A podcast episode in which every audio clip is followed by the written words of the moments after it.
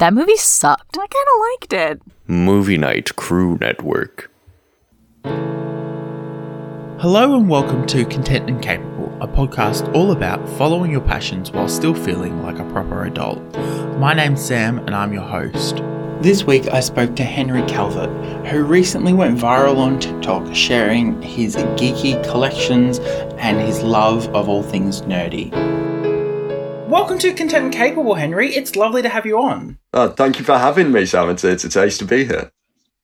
Yes, I um I always like to give like a little bit of a prelude of how I ended up finding you. And increasingly so, I was just looking at my spreadsheet. Increasingly so, it's just people I found on TikTok or TikTok adjacent who have just like popped up and I've gone, Oh, you're a great person. I'm gonna reach out to you and see um see what see what you're uh if you're keen and a lot of people are, it turns Great, out. It's yeah. amazing.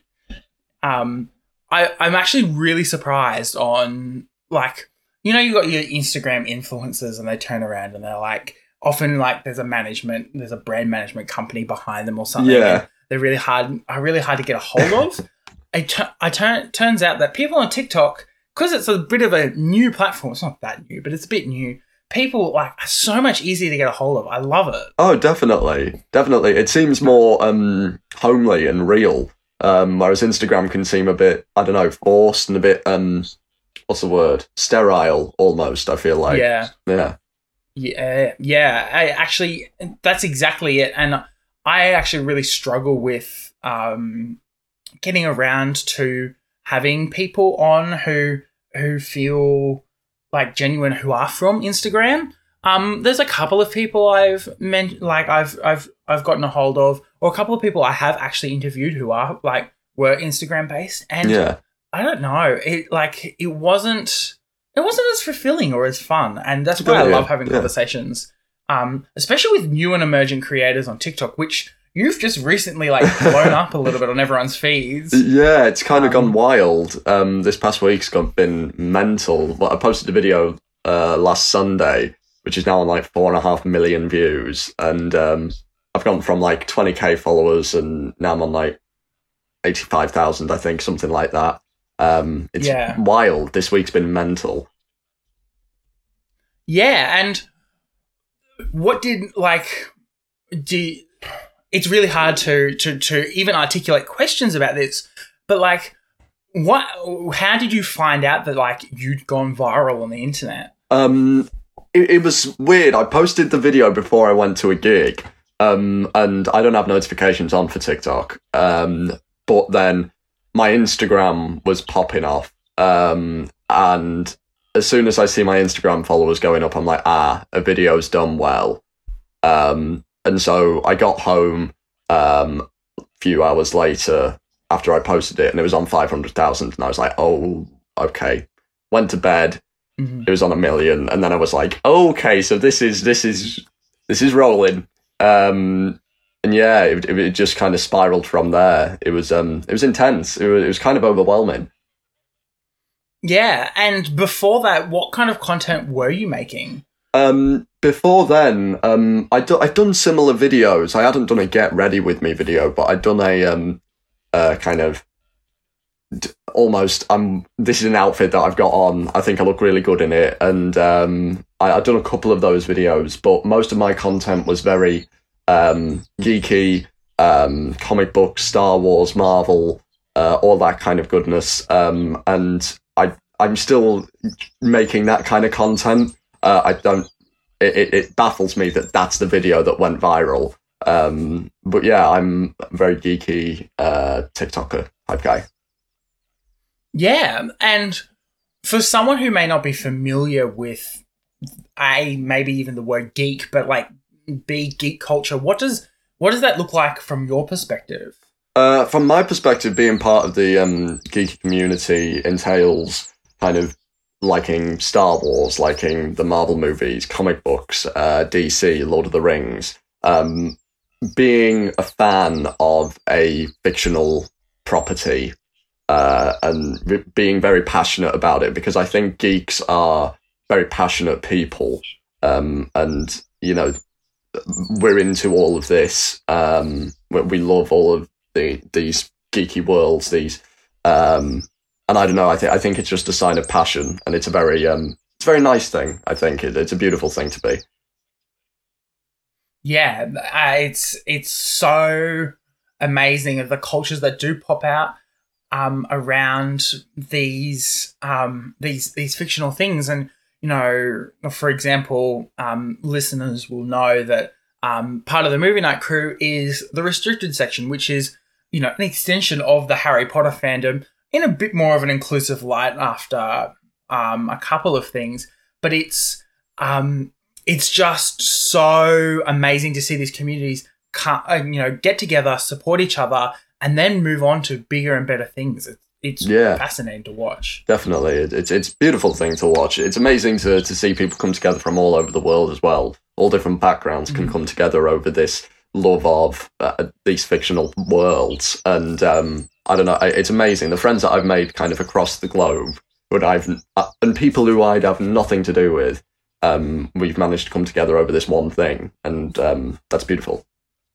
Yeah, and how did you get into loving, you know, Marvel and Star Wars and comic books? Yeah, so um, one of my earliest memories was watching uh, Star Wars: A New Hope uh, on VHS with my dad, uh, and I remember sitting in our living room, like sat on his lap, watching the trench run scene, which is at the end of A New Hope when Luke's going through the Death Star to try and blow it up, and being sat on his lap and like pretending I was in the cockpit of an X-wing. Like that's one of my earliest memories.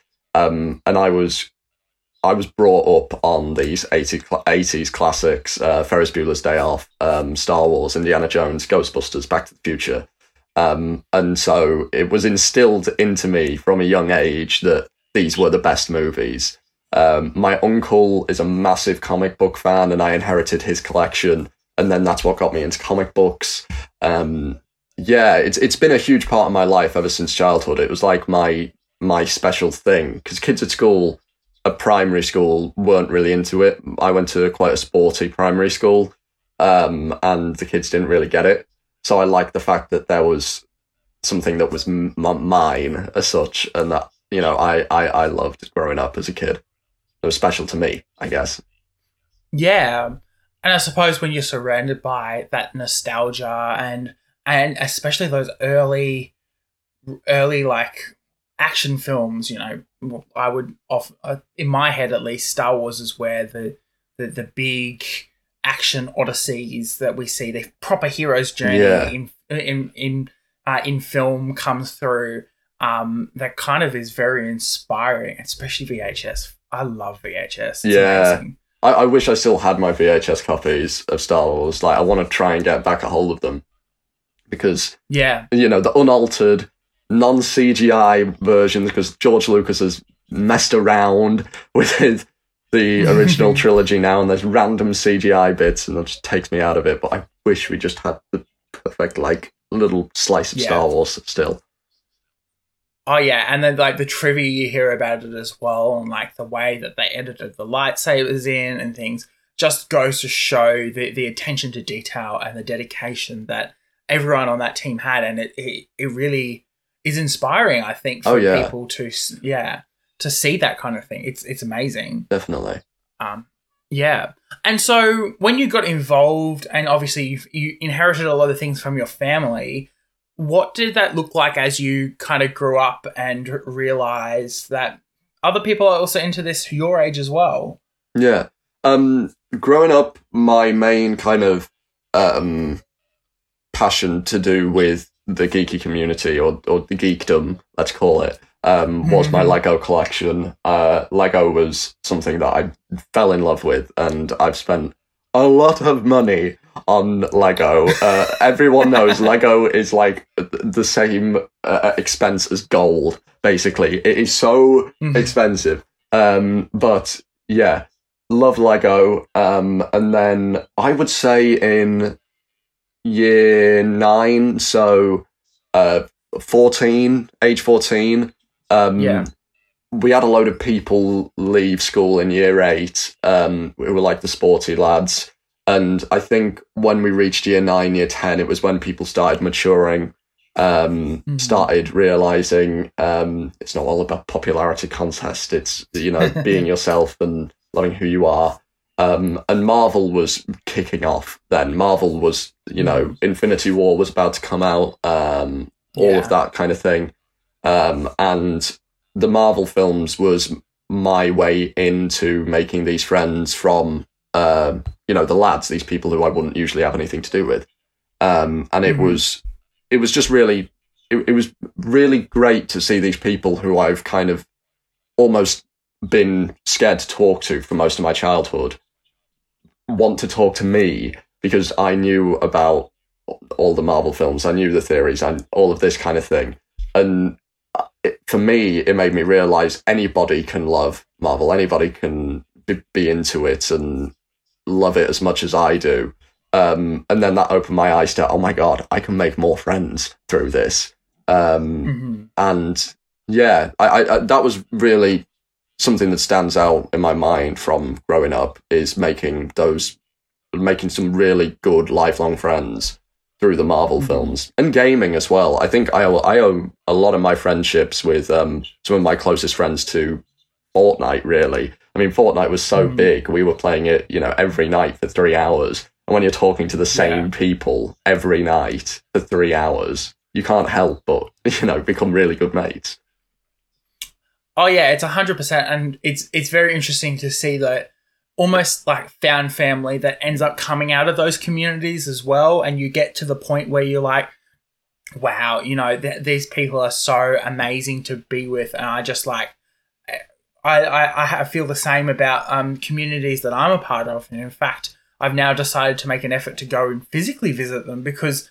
It, they're just so inspiring to me that I actually want to go see them in person and, and make those physical friendships as well as the online presence. Oh, definitely. And there's there's something about that in person bond. Going to com- Comic Con, for example, I met a load of my Mhm. TikTok mutuals last year at Comic Con, and that was so awesome because it fills you with um, it just fills you with more of a passion for the the geekdom. For, for me personally, meeting like minded people and discussing the latest film or the latest book or just I don't know that it, it just instills my faith and passion for the, the geekdom. I don't know. It's it's it's brilliant.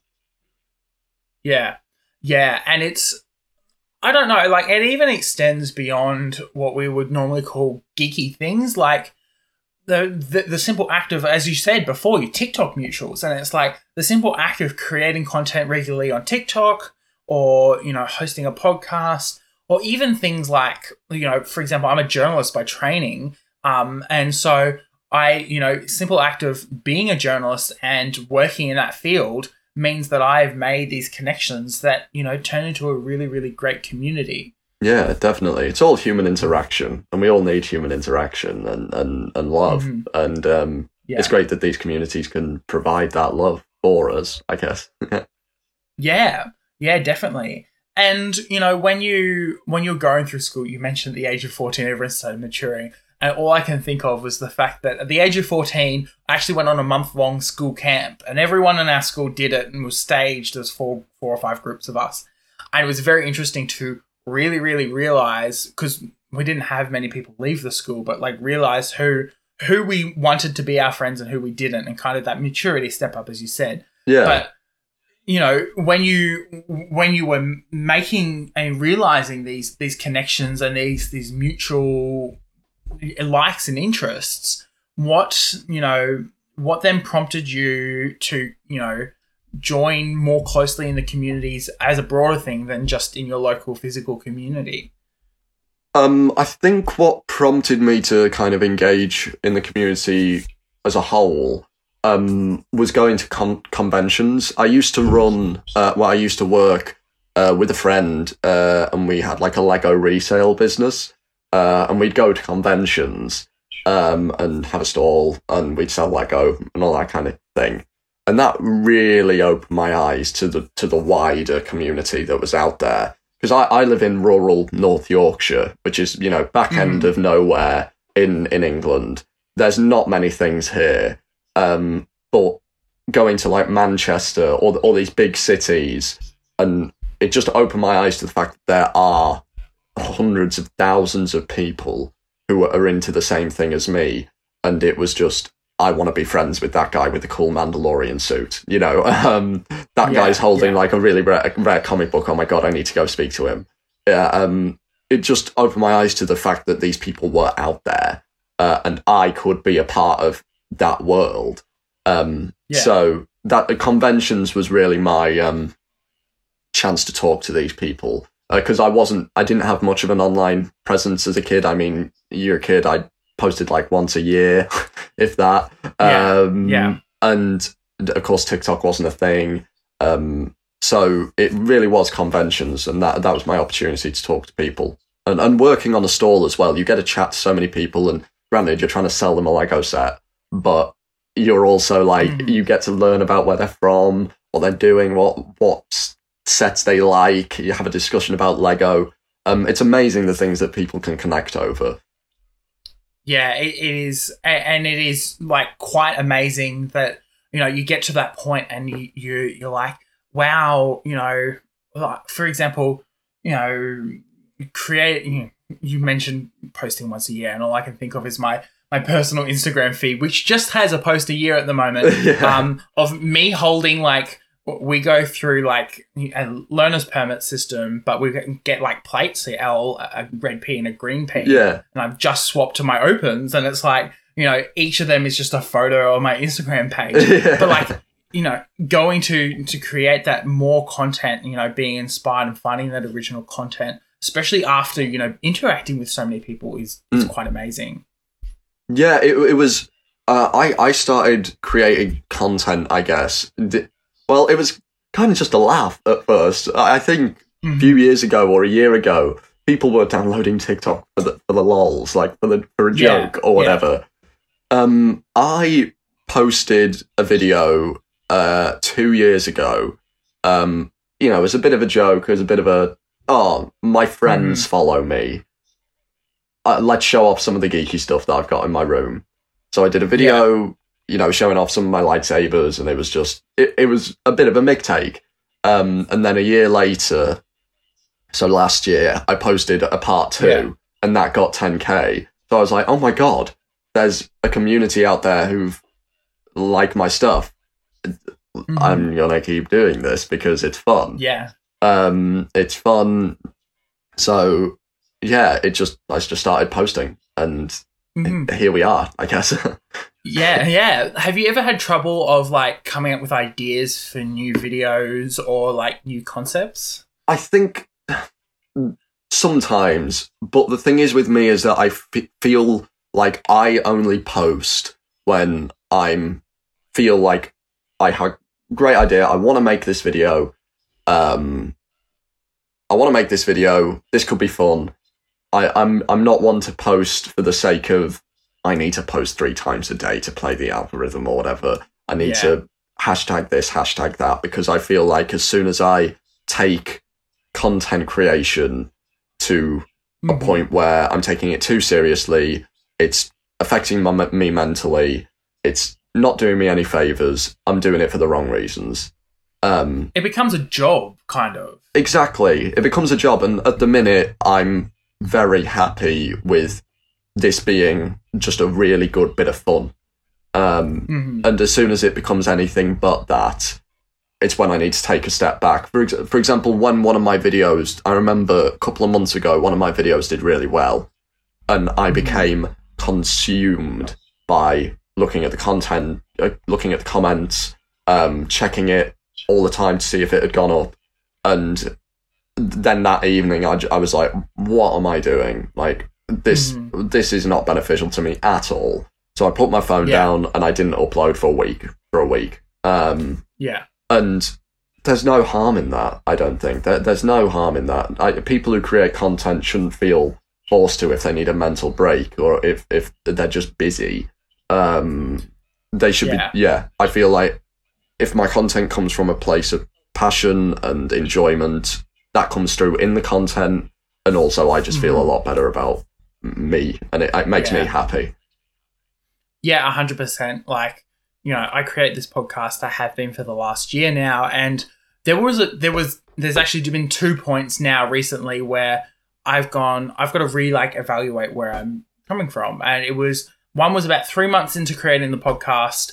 Um, I had to sit down and have a really, really hard conversation about uh, consistency and um, kind of not upping my standards, but like finding a way to get into a good rhythm and fitting it Yeah. in with, within my lifestyle because it became a part of who I was. My brother was saying, you know, oh, you've got a life, right? And you, you and then you do podcasts on top of that. And I, I had to remind him. And he, I was actually this afternoon. I said, this is my life. You know, this is part of my life. This is part of who I am. And yes, I might not make money from it. It might not, you know, it might take a bit of a toll on me. But that's why I love it because it does like you know have this satisfaction. And the other time was actually just a week ago. And I'm really lucky I, I do these things a little bit in advance. Uh, and so I had a bit of time to focus on the other things that were happening in my life. So that when I came back and I, you know, messaged two people at nine o'clock at night on a Thursday night, freaking out, thinking I was going to run out of episodes.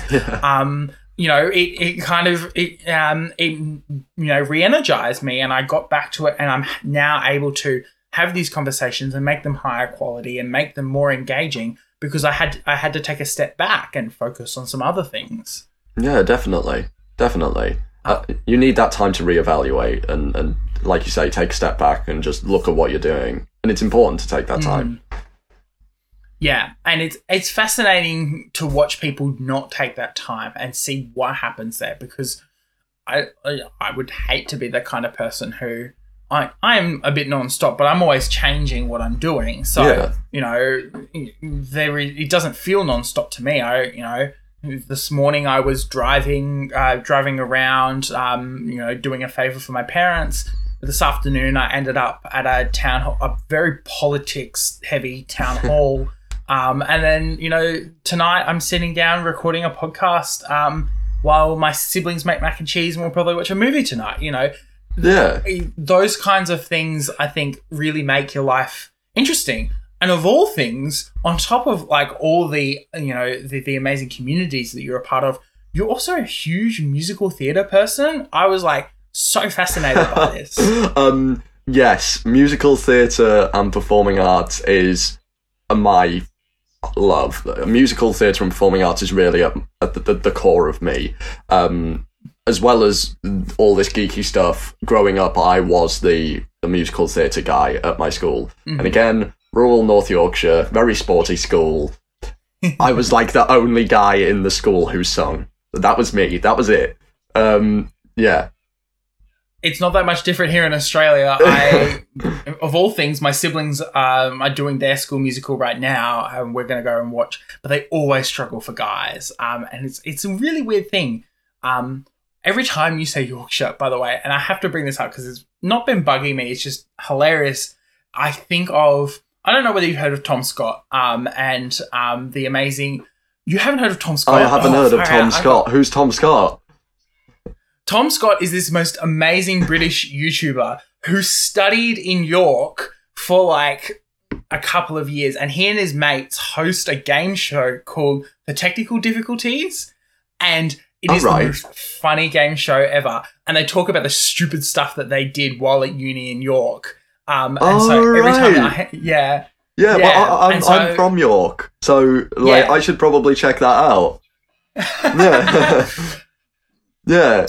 but yeah, and- where did that like dragging it back to the from the tangent um, that was bugging my brain? Um, where where did um your love of musical theatre come from? Was it the same kind of area Um, that geek, the geek love came from? Uh, I, I, yeah, same kind of thing. Um, I remember going to my mum's, uh, like my grandma on my mum's side. I remember going to see her, and as a kid, all that she would watch would be Showboat, uh, Oklahoma, Seven Brides, Seven Brothers, Annie, all of these classic old school musicals. Singing in the Rain. I watched Singing in the Rain to death as a kid Mhm. um, and seeing him just sing and dance and look so suave and awesome doing it in, in singing in the rain the singing in the rain song just blew me away and i think Yeah. that remained with me until i watched la la land and then I watched La La Land, and I was like, okay, I'm done with Gene Kelly. I want to be Ryan Gosling. um, yeah. um, so yeah, I think the old school musicals really instilled the the musical theatre bug in me. Um, and then I did um, all the school shows growing up, um, Wind in the Willows, Sound of Music. Um, and then I, I kind of fell out of love with performing for a while. Um, I got into a um, I got into a relationship um, which kind of all consumed me. Um, Yeah. yeah, I th- I think growing up not really having um much female attention, let's say, um, I was never really much of a ladies' man. um, and then I got into this relationship, and it was oh my god, this is great. This is all I need, which was Yeah. wrong, which was wrong. um, but then, so I lost my passion for a while. But then in upper sixth, so 18, at age 18, my school, my sixth Mhm. form, put on Hairspray. And Hairspray is in my top five musicals and has been for forever. Uh, Hairspray is what gave me my passion for modern day musicals. That was the first modern day musical that I was just, oh my god, this is awesome. Um, yeah. so I did hairspray. I was corny in hairspray, and from then on in, I was like, you know what? This is what brings me joy. Th- hmm This is me. Yeah. Um, and then from that, I've taken two years out. Um, gain well, I took last year out to gain experience in the industry and travel. Yeah. But last year there wasn't a theatre industry, and you could not travel. So um, yeah, I went back to school and as a drama Yeah. assistant, and um, I directed Aladdin uh, at school, and that's really what opened my eyes to the power of facilitation and working with young people. Um, so I oh, directed yeah. It's amazing. it's incredible. Directing Aladdin with uh, James and Ralph, my lads, was absolutely it. It, it, it changed my life really, uh, Mhm. and that was when I was going through this really rough breakup with this person, and yeah. it was something when I was so low. I felt like I was still putting something good into the world, and that really got me. That got me through that time. Like, and I owe a lot to those guys. Like, I owe a lot to them. Mhm. Um. Anyway. Um. Yeah. And then yeah, so I did that last year, and then this year with the theatre industry opening back up again, uh, I did Joseph. So I performed in Joseph and the Amazing Technicolor Dreamcoat, which was incredible. I Yeah. love that show. Um, so I did Joseph. Um, I then d- directed Beauty and the uh, co-directed, uh, choreographed Beauty and the Beast at school again, uh, and that Yeah. closed last week. Uh, I'm doing We Will Rock You, directing, choreographing, uh, and then I also performed in Evita uh, at York Theatre Yeah. Royal, which was awesome. Um, and through, I've, I, if I'm honest, I feel like I've worked my ass off um, this year Mhm. with the performing arts and stuff, and um, it's it's paid off. Uh, and I got into the Royal Central School of Speech and Drama. Um, That's amazing. Wow. Congratulations. Thank you, thank you. So I'm going in September to drama school. I'm going to drama school. It's like Yeah. oh my, it it's in, it's just really cool. Uh, you know, I, it's just Yeah. get in, mate. You've done it. You've done it, lad. Um, yeah. yeah, It's it's amazing. Um I play trombone myself, so um I've been performing for a very long time. Um and I don't know, it has it comes in swings and roundabouts for me. I'm a community performer first. I don't plan on studying music or um performing professionally, at least at this stage yeah, um, in in my life. Um, but it's so fascinating, just like the joy that people get out of rehearsing something and pr- bringing something together. We've got a concert next week um, that we're preparing for. We've had four rehearsals so far, and we've got our fifth and sixth before the performance. It's a really tight turnaround,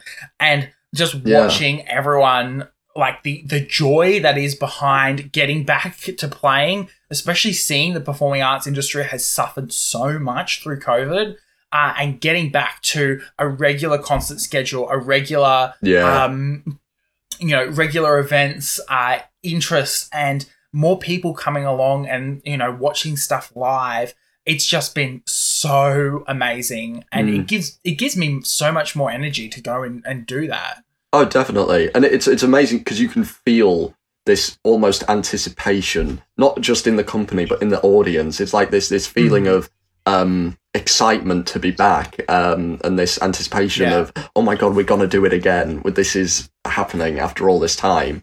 Um, and Yeah. it, it, it, it was it's awesome. It, it's so lovely to see that excitement bubble away for months. Uh, I was doing Evita rehearsals for months.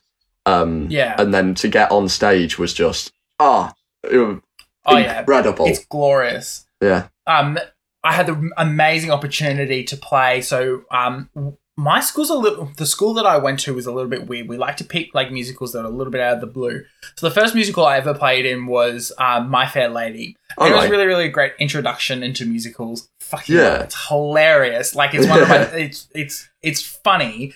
Um, the second one we did was Crazy for You, and I was in my final year of high school, and Mm. it was it was a struggle. Um, leading up to it because there was a lot going on. I'd somehow gotten roped into the national band championships, which right. were due to due to happen a month and a bit before the um the musical performance. So I had these two big sets of performances, Yeah. just one after the other.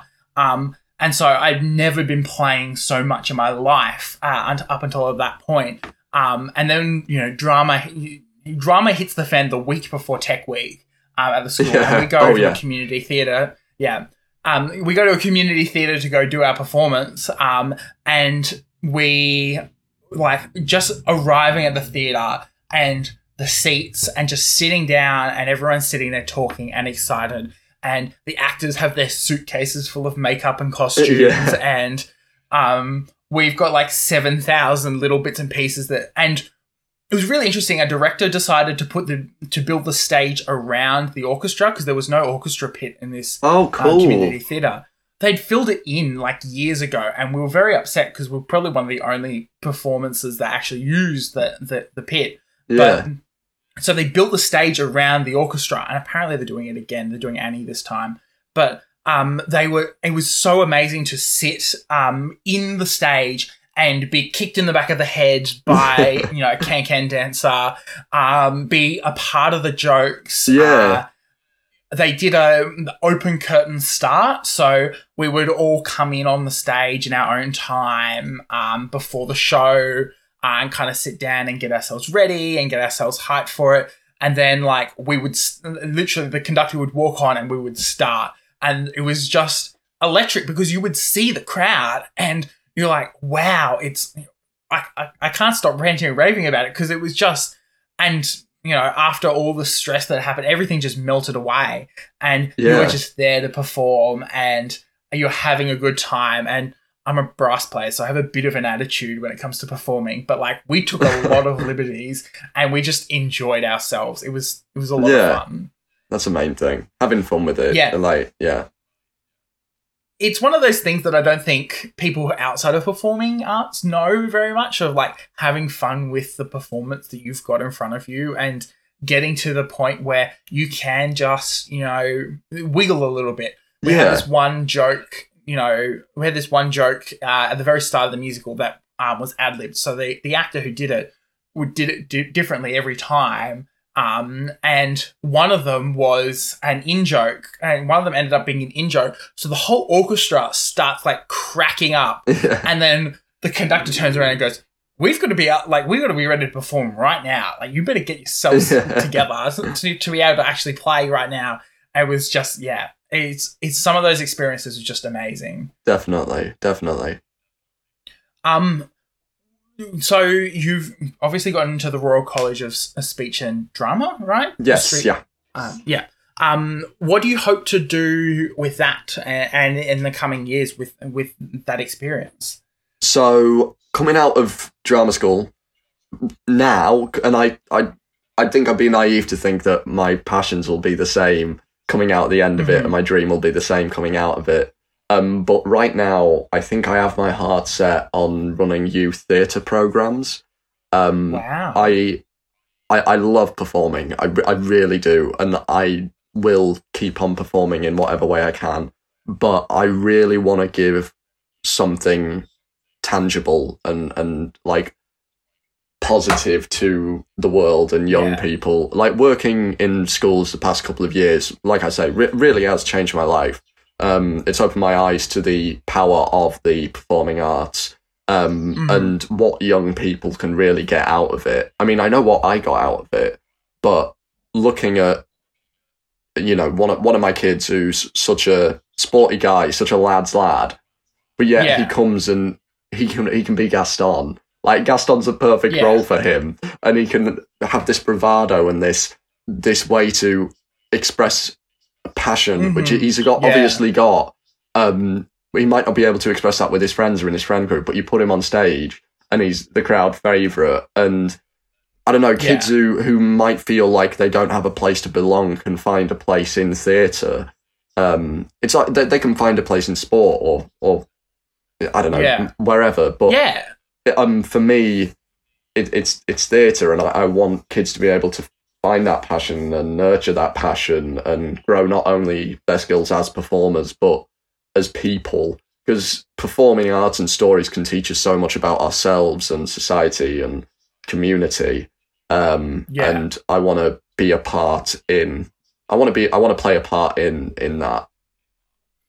it is amazing what theatre does to someone who like you know you would see them every day and you think of them one way and then they turn up in a theatre and they're completely different it's it's quite fascinating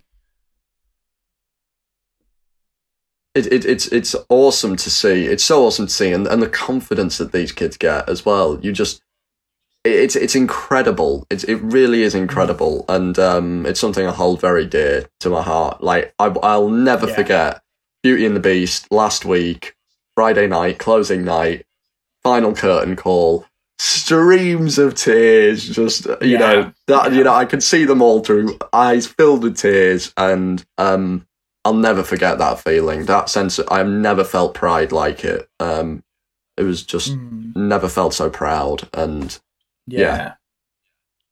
yeah it's it's it's fascinating i i don't like it, i don't it's very hard to describe as well because it's the kind of feeling you only really get out of the performing arts where you know there is so much pride but then also like a sadness because you know that you know things must you know move on and and change yeah, yeah, th- that sense of moving on, moving forward. It's it's it's a great thing because you know that they're going on to do another great show next year.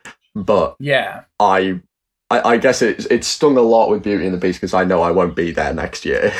um, yeah um but yeah it, it's just a really fulfilling thing to know that you've you've put together this show you've had that impact and now hopefully they can take something away with it and take something away into their real world lives um Mhm. yeah Yeah. Oh yeah, it's amazing. And I think it's one of one of the one of those things that are quite transformative. You don't get to do a musical very often. And like we see this in the West End and in Broadway all the time where, you know, actors have moved around, some of them, you know, some of them go and get other big careers elsewhere and then you know you've got to you've got to move on and and keep obviously might be emotionally attached but then learn to detach and keep going yeah definitely it's it's a hard thing but it, it's Mhm. It's still a beautiful thing because you have your Beauty and the Beast family, you can have your Evita Yeah. family, and and it's it's all meeting people, and it's each experience is different, but each equally Mhm. as beautiful. Yeah, a hundred percent.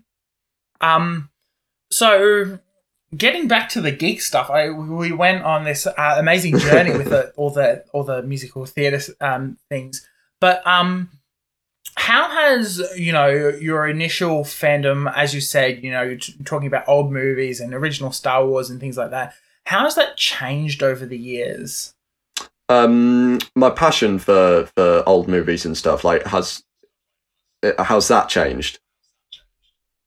Well, has it changed, or and obviously you know you've got a great love of you know comic books and Marvel and Star Wars and things like that, and has those changed as well? Um, yeah, I th- it's definitely developed. Um, So, I mean, comic books is a relatively new thing in the grand scheme of things. Um, I I got into comic books when I went to sixth form, um, because I was in York. There was a comic book shop five minutes away, um, and now, you know, there's comic books everywhere. That I, uh, and as a kid, you know, reading, you know, who wants to read?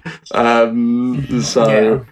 I, I, the comic books are definitely a new thing, and it- I mean, again, I say new. You know, I've been into comics for about five years now, um, but Star, my love for Star Wars and these old classic films, I don't think will ever change, um, because I, I am a bit of a cinephile as well, and they just are very good films, um, and they still make me feel the same way that I felt as a kid. That exhilaration of um, oh my god, it's Luke Skywalker. Is he going to blow up the Death Star? Or the Yeah. um, or I like Ferris Bueller's Day Off. I still relate to Cameron in so many ways, and oh yeah, yeah. yeah, um, you you watch Ferris Bueller's Day Off, and no one relates to Ferris. Everybody wants to be Ferris, but um, for me, growing up, it was oh my god, I'm Cameron, and there's still that in me now. Um, I, I, it, it's it's strange. My my passions have developed. I don't think they've changed. Um, I don't do as much Mhm. Lego, but I um, you know, I don't buy as much Lego Star Wars, but I read a lot of Star Wars books. Um, Yeah.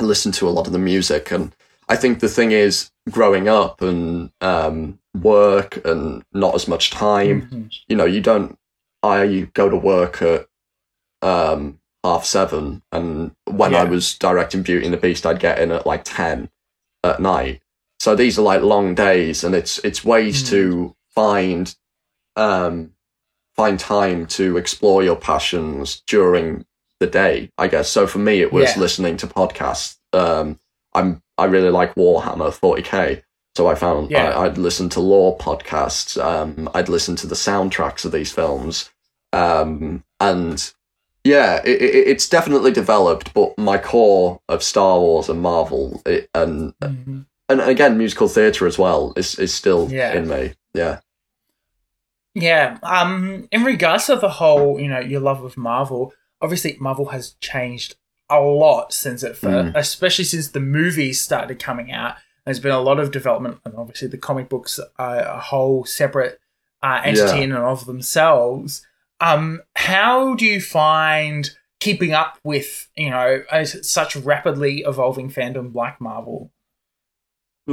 well, well i fell out with marvel i i i didn't fall out of with marvel um endgame i would have been quite happy if marvel stopped at, at endgame Yeah. Yeah. um endgame had such a sense of finality and since endgame i can only really say that spider-man no way home has been a project that's been worth it everything else i don't think really needed to exist um yeah. um endgame them coming through the portals I, I i saw endgame five times in theaters and i cried Yeah. i cried four times every time that i saw it um hmm when they come out of the portals and Cap says Avengers Assemble, that was like my child. That is like my childhood come come together in one place. Uh,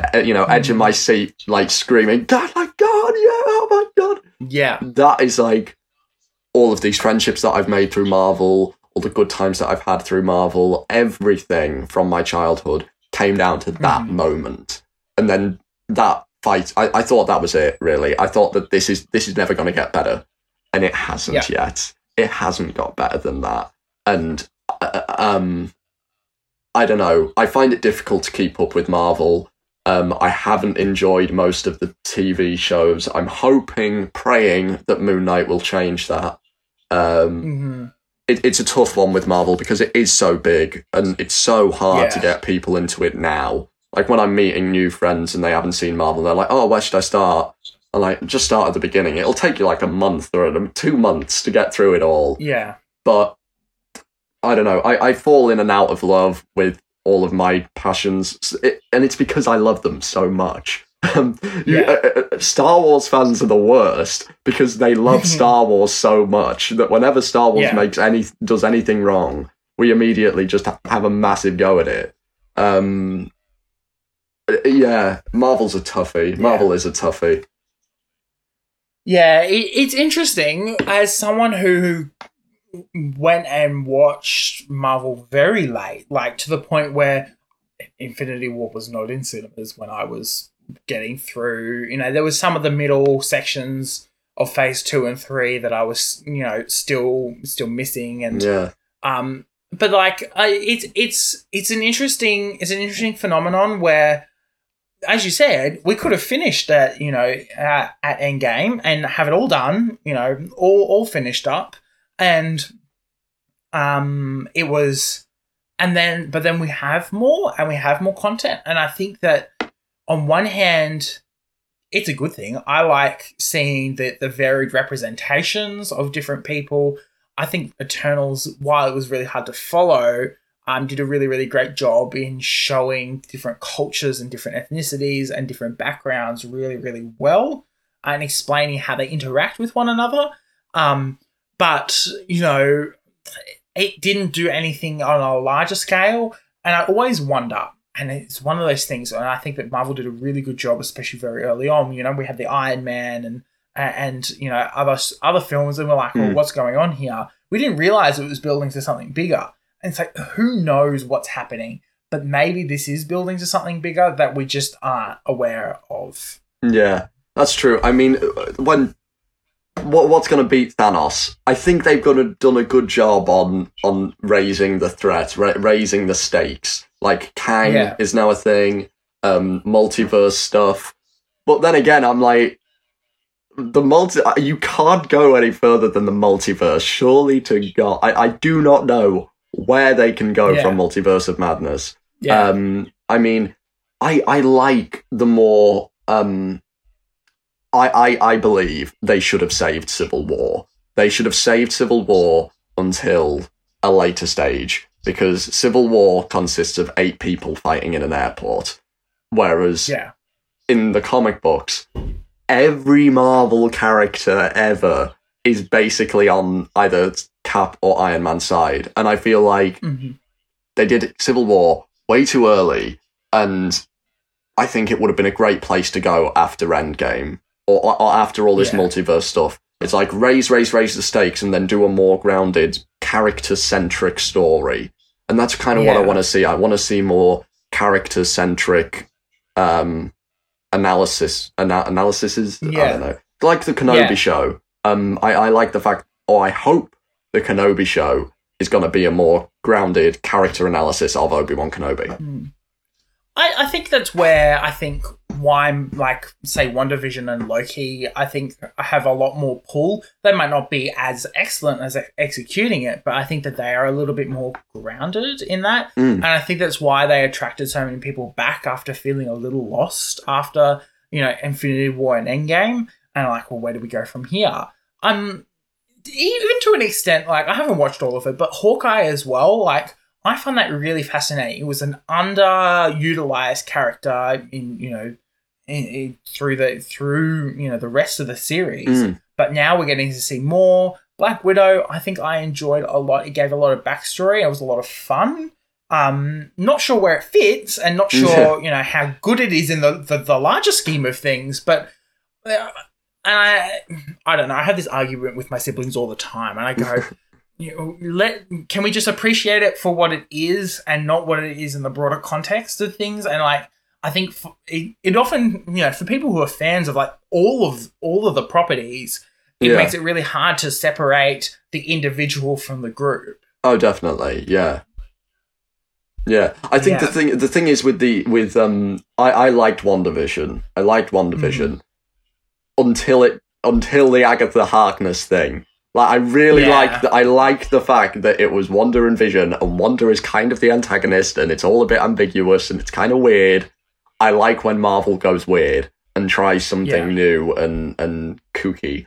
And WandaVision was that, and then we got a CGI boss battle at the end, and I was like, "Oh, God's sake! Like, come on, man!" Yeah. Um, Uh, Hawkeye. I haven't finished Hawkeye. I, I, I just haven't. But I like the fact that it doesn't take itself too seriously. Like it knows it's a bit of a. Yeah. It, it's a it's a fun buddy cop thing. Um, yeah, and that's fine. I, I- think Marvel fans get sucked into everything needing to be end of the world level threats, and Yeah. I, I I like the fact that Hawkeye is a bit of fun. Whereas, unlike Falcon and the Winter Soldier, Falcon and the Winter Soldier takes itself so seriously. I think, yeah, and I I, I didn't enjoy that show. Um, yeah, but Hawkeye was fun, and I like fun. yeah, yeah. Oh yeah, and it's one of those things like you know I'm a fan of Brooklyn Nine Nine and Bob's Burgers and Parks and Rec, and th- those kind of you know comedies that don't take themselves way too seriously, but you know obviously we've seen Brooklyn Nine Nine in the last two seasons of its run, you know take on some real serious and heartwarming issues, and you know we it's really interesting, and I really appreciated that. But it put it in a light that was, you know, really palatable and really fun to listen and watch. Yeah, definitely. I mean, l- look at The Office. The Office is like uh, one of the best kind of viewed, I don't know, highest viewed comedies Yeah. ever. And Yeah. it's hilarious, but it, it makes me cry. Every time I do a watch through, I watch it through like seven times. But when Jim Yeah. gives Pam that teapot and reads a note, I, I'm blubbing like a baby. Or when Michael leaves, like Yeah. th- things can have fun wh- while still having heartfelt, serious moments. Yeah, yeah, and I think that that's what sometimes we forget about, especially in this whole Oscars centric viewpoint that a lot of Hollywood has at this point. You know, it always ends up feeling like it's got to aim towards an award season and tick boxes, and it Yeah. therefore doesn't feel like it's adding or growing. Very true. I don't Very know. true. Yeah, I, it's it's fascinating, and I I think it's one of those things about being a part of such a huge fandom with so many properties that makes it so fun to talk to other people because they've got so many different perspectives. Oh, definitely, definitely. It, it's it's it's hard being on TikTok and talking about your opinions. I I Yeah, I don't I don't know people who have watched my content. I don't give my opinion often because Yeah. um I'm I, I just want to avoid that because Yeah. people can get very toxic very quickly. Um and I th- that just does my head in because people are allowed to have their own opinions and their own viewpoints and it's like spice, you know. It would Yeah. life would be so bland if no one kind of um if- no one had an opinion, well, it would just be futile. What's the point? Every there's twenty however many movies in the MCU. If Yeah. everyone had the same ranking, it would be insane. Um, everyone from different communities, from different backgrounds, different ethnicities is going to draw something different out of every single film. Um, Mhm. yeah, and we should be able to appreciate that, and I and people don't yeah. for some reason.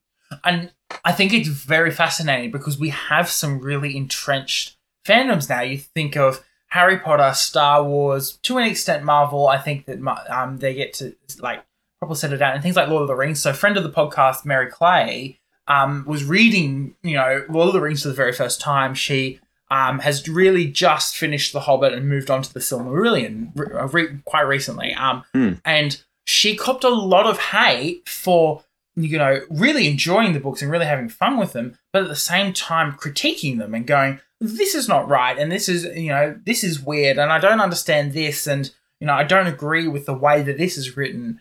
And people got angry, very, very angry, very quickly. Right. And it was it was this weird conversation that not only her, but like her friends and then the people around it. So, you know, I had this very interesting conversation with with her as well actually on the podcast so you know make sure you go back and check it Yeah. on the first episodes um and we talked about the fact that dealing with hate like this is very very hard to to kind of you know deal with because you've got to understand that they've got a different viewpoint but also they're at the point where they're like they're not listening to the fact that you also have a different viewpoint and we've got to respect that both of both of those are valid Yeah, definitely. And if if if someone doesn't understand a, a section in the book and you you feel quite passionately about it, you don't need to be mean or toxic. You can just express Yeah. what you think about it and and then take on board what she says and and uh, it's it's called a discussion. And people, the art of conversation is lost on toxic fandoms. I do believe. Um, Yeah. and we just need to all chill out and just realize that everyone's entitled to their own opinion, and we should embrace it. Um, Yeah. definitely. 100%.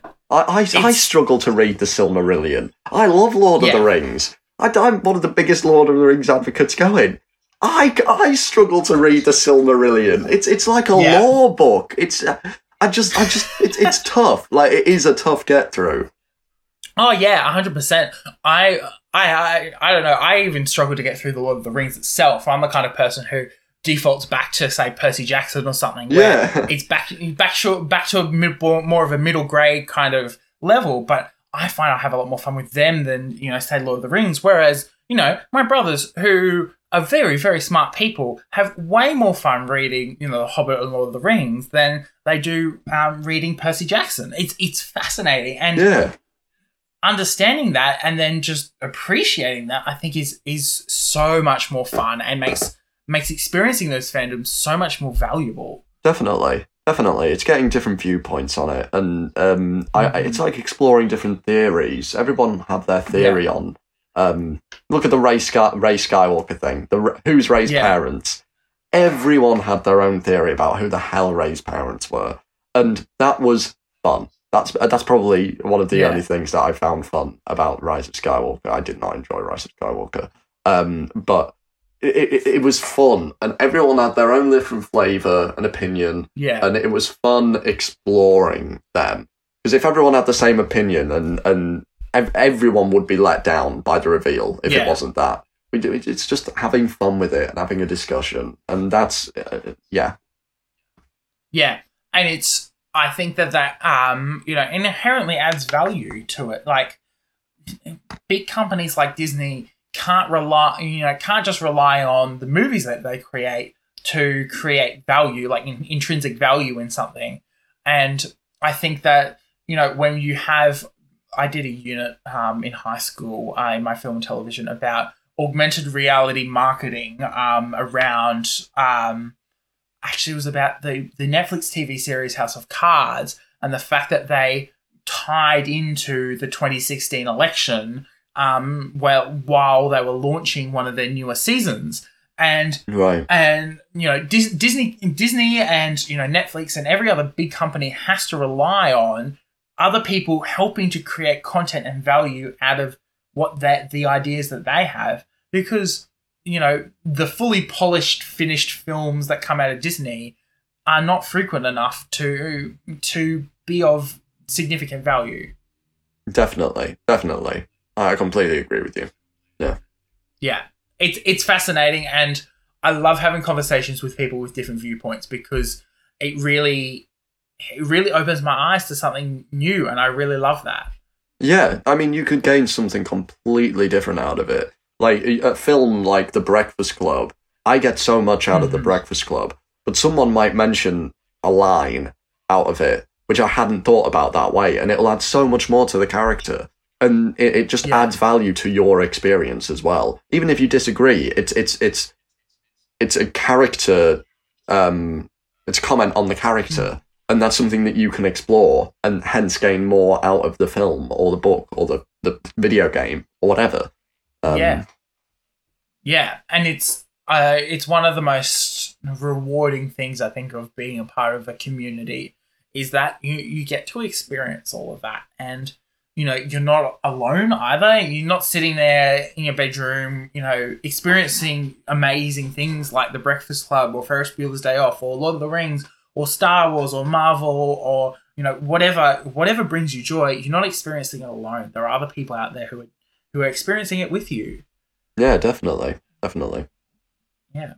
Awesome. Um, uh, just switching topics again a little bit more. Um, hey, you're going down to the Royal College. That's a bit of a. You're going down to London, right? For that, you're moving Yes. all the way yeah, down the London. country. Yeah. Yeah. So Big that's a, move. that's a big. Yeah, it is a big move. Um, are you planning on taking? Obviously, you show off your collection on TikTok a, a little bit. Are you planning on taking your collection or part or? you know, Um, I have had a lot of thoughts about this. I am very concerned about the moment um, where I need to decide what to take because I have Yeah. no idea what I'm going to do. Firstly, I need to find somewhere to live. Um, Yeah. I need to find That's somewhere to live. Yeah, find find a flat, see how much room there is, see what if I could fit my cabinets in there, and then I'm like, Mhm. oh, I I need to find what storage items I can use. So then, if I know what storage I can use, I can figure out what I can take. It's it's really tricky, um, and I think I'm gonna need to narrow my collection down to a what am I gonna read, like Yeah. because I'll want to read something when I'm down there. Yeah. what am I going to read? What means the most to me? Um, and also probably what looks really cool, like what will spice my room up a bit. Um, Yeah. because there's no point taking, you know, a hundred copies of Batman when every cover looks the same shade of black and dark grey. Yeah. Um, yeah. I want something that adds a bit of flavour to the room, and also what best represents me because I want. Um, I don't know. I've been in this room for forever. Mhm. Really, I, I live Yeah. with my parents. Um, Yeah. I've been, I've been here for forever, um, and I want to take me like what best Yeah. represents me down to London because London. I, I think you could quite easily lose yourself in London or Mm. um, when you or if you move to like I don't know Sydney or um, Yeah. New York, you can get consumed by the city. But I Yeah. want a piece of my North Yorkshire life there, so I. Hey, I I mean, I'm never one to forget where I'm from and who I am and all that kind of thing. But I want part of that with me. Yeah, hundred percent. It's one of those things where you know I I'm really lucky. My parents only live an hour away from where where um I live, and when I moved into the center of the city because I went to uni there, Mm. um, and I'm I'm still going there. I've I've just moved a little bit further out at the moment, but um, it was like, what do I want to take, and what is what is going to be me, and the other thing was what was going to fit in the car um, when I moved moved all my stuff down. I didn't have. Um, I was actually living in my grandparents' place before I moved into the city. Um, so I had this really great transition period of going back to my parents' place and realizing, oh, you know, there's a bo- uh, there's a box of like old things I had as a kid that you know mum had put somewhere safe, and I'll, I'll take that home with me. Or you know, I I look through. We have a, this massive bookshelf because my family's all big readers. yeah, And it, the bookshelf is probably, oh, I want to say, six or seven meters long and goes to the roof. Yeah. Um, and so that I'll be looking through the bookcase I'm like, oh, that's my book. And I grab it out and I take it home with me. Um, and, you know, just slowly adding things and like reminding myself of stuff from home as well. I've got some things of mine that are, you know, from my childhood bedroom and, you know, other bits and pieces that have come along with me, you know, and I've accumulated as I've moved around. I've moved a couple of times in the past few years. Um, and you know, so there's memories from like each space I've I've lived in, which is amazing. yeah. I bet. I, Um, I can't. Yeah, I can't wait to to to go through that process. I I think that's going to be a really nice process to go to. Also, really daunting. Also, Yeah. kind of scary. Do you have but very nice. Yeah. I was about to say, you know, your parents might be keen for you to to, get out of there, and um, and and they might get the extra room back. oh, oh yeah, yeah. Well, my um, yeah, definitely. My parents are ready for Yeah. me. My brother's at boarding school, um, so he's already gone. Um, so I th- I think they're wanting rid, uh, so they can have the house back to themselves. Yeah, Yeah, uh, I, I definitely see that. I'm the eldest of ten children, so um, there 10? are a lot of uh, uh, yeah, yeah. There's a lot of us, um, and I live with two of my siblings um, here at the moment. But like, I think that you know, it's a bit of a sigh of relief when we moved out because it was like, nah, you know, I don't need to deal with them anymore. There's no more, you know, Yeah. no more shenanigans to deal with I bet. because you know we regularly fight with our siblings. Like that's the kind of kind of That's thing natural. that happens. Yeah, Yeah, it is. But then, like, having that and then having, like, adults fighting with children. Yeah. we're all adults, it's like, yeah, this is this is a lot of noise right now. Um, yeah, uh, and I think my parents are always secretly very happy when, like, two or three of the children go off on school camps or something or away and they've got, like, you know, four or five children left in the house. and they're like, what do we do with ourselves? There's only five of them. You know, like half Whoa. half of them and yeah it's yeah, it's it's pretty um it's pretty amazing, and I think my mum is secretly glad that she's got some bedrooms back. Oh, I bet. I Um, bet. Yeah, um, not that we really like the space has just been filled by another child. Really, oh, right. Um, yeah, no, no, no. The, the the the new eldest in the house is just like, yep, I'm gonna have my own room. Thank own room. Thank you very much. I'm like, okay, Yeah. awesome. Um, but yeah, well, thank you so much, Henry, for coming on Content and Capable. I really, really appreciate it. oh, not a problem. I've really enjoyed it. It's been great talking to you. Yeah. Where can people find you on the internet? Uh, so on TikTok, uh, my at is Henry Calvert. Uh, that is C A L V E R T. Um, and on Instagram, Henry Henry.calvert. Uh, and yeah, that, those are the two places where I post. Um, lots of geeky stuff and things on there. Mhm. Yeah, um, it's it's a great time, and I highly recommend you go follow it. Um, it's some of the the most passionate content I've ever seen on the internet. So, uh, Well, thanks, really, yeah.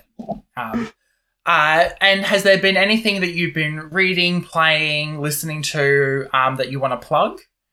Um, what would I recommend at the minute? As a big musical theatre fan, uh, I would highly recommend Giles Terera's Hamilton and Me.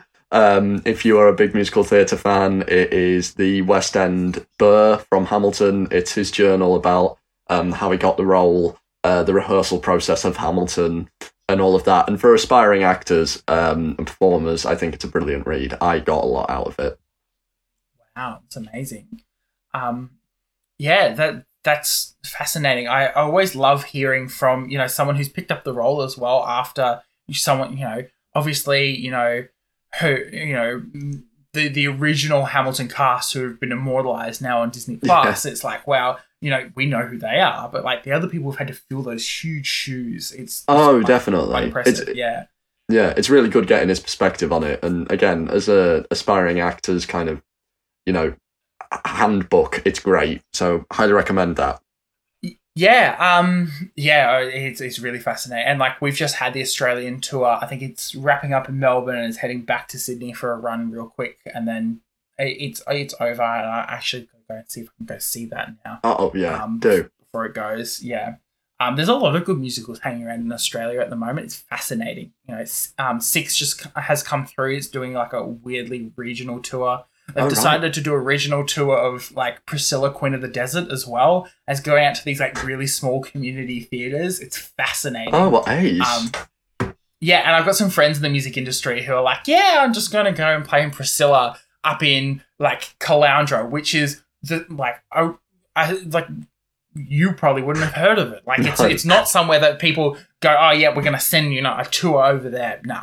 yeah. Um, but yeah, um, you, you can find me on the internet at sam.the.journalist uh, on Instagram and TikTok. On Twitter, I'm Sam Obi Journalist. Uh, if you follow me on Twitter, it's just a lot of news content, and it's really just going to be about the Australian election for the next two months. And I apologize for that in advance. Um, but um, but yeah, um, I'm going to plug uh, today, and now I've eh, all traces of content. Uh, yes, I'm going to plug this one actually. Um, I'm going to plug John Mulaney's um, comedy special uh, live at Radio City. Um, it's on Netflix here in Australia. Um, I'm sure it's on some streaming service somewhere. Um, it was a really great, fun one to to rewatch. It's got a lot of the the quite memeable moments of John Mulaney. Um, you know, the whole "I was over on the bench" uh, and um, there's a couple of other really really good gags in there that like just a, a lot of fun to to watch again. It's a good rewatch. Um, but yeah, uh, well, thank you so much uh, for coming on, Henry. Um, I really really appreciate it. It's been really inspiring to talk to you, and I cannot wait to see what you do in the future. Oh, thanks, man. Thank you. It means a lot. Cheers. Thanks for having me. Awesome. Thank you for listening to Content and Capable. You can follow the podcast socials at Content, the letter N, Capable on Instagram and Twitter. You can send a super boring email to us through contentandcapablepod at gmail.com. The art was done by Opia. You can follow them on opia underscore art on Instagram. Opia is spelled O P I A. Feel free to message them about making art for your project. Our music was written, recorded, and edited by Nora Strauss Riggs. You can find Nora at Kane underscore I, that's I as in the body part, on Instagram and Twitter. Feel free to message her about making music for your project or editing your podcast. I'm proud to be a part of the Movie Night Crew Network, which features the Restricted section, a chapter by chapter Harry Potter pod with lots of spoilers all the time, the Movie Night Crew, join some friends as they react to some terrible, some meh, and some really great movies. Fandom's Gone Wrong, a show that discusses all things fandoms. Of the Eldest Gods, a chapter by chapter Rick Riordan pod full of myths and legends. And My Cabbages, an Avatar podcast that follows the true hero of Avatar The Last Airbender, the Cabbage Cart Guy. coffee, tea, honor, cabbage. Long ago, the four elements lived in harmony. Then, shit went totally cray when the Avatar attacked. Only the Cabbage Man, merchant of fine cruciferous vegetables, could stand against his trolling. But when the world needed some dank veg, he vanished. Ten years have passed, and my partner and I have started a new podcast. My cabbages! An Avatar podcast. a weekly show about Avatar The Last Airbender. Whether it's Sokka's new line of cologne, Hey, look at you, sitting there on a seal. Well, now look at back at me. I'm on a on an even bigger seal. Now look away. D&D related antics, You have to make an acrobatics check for that. And Aang just like unzips his pants and whips out his d20s. He's just like, I got this. or randomly breaking into song. Go bending waterfall. We'll stumble our way through the greatest show ever made, one episode at a time. You can reach us at CabbageCast, which is our Twitter, or Subscribe wherever you catch pod. Rotten cabbages? What kind of slum do you think this is? Content and Capable is a podcast all about answering the question, How do you adult? Don't forget to rate and review it on your favourite podcatcher, and I will see you next Monday for another episode. That movie sucked. I kind of liked it. Movie Night Crew Network.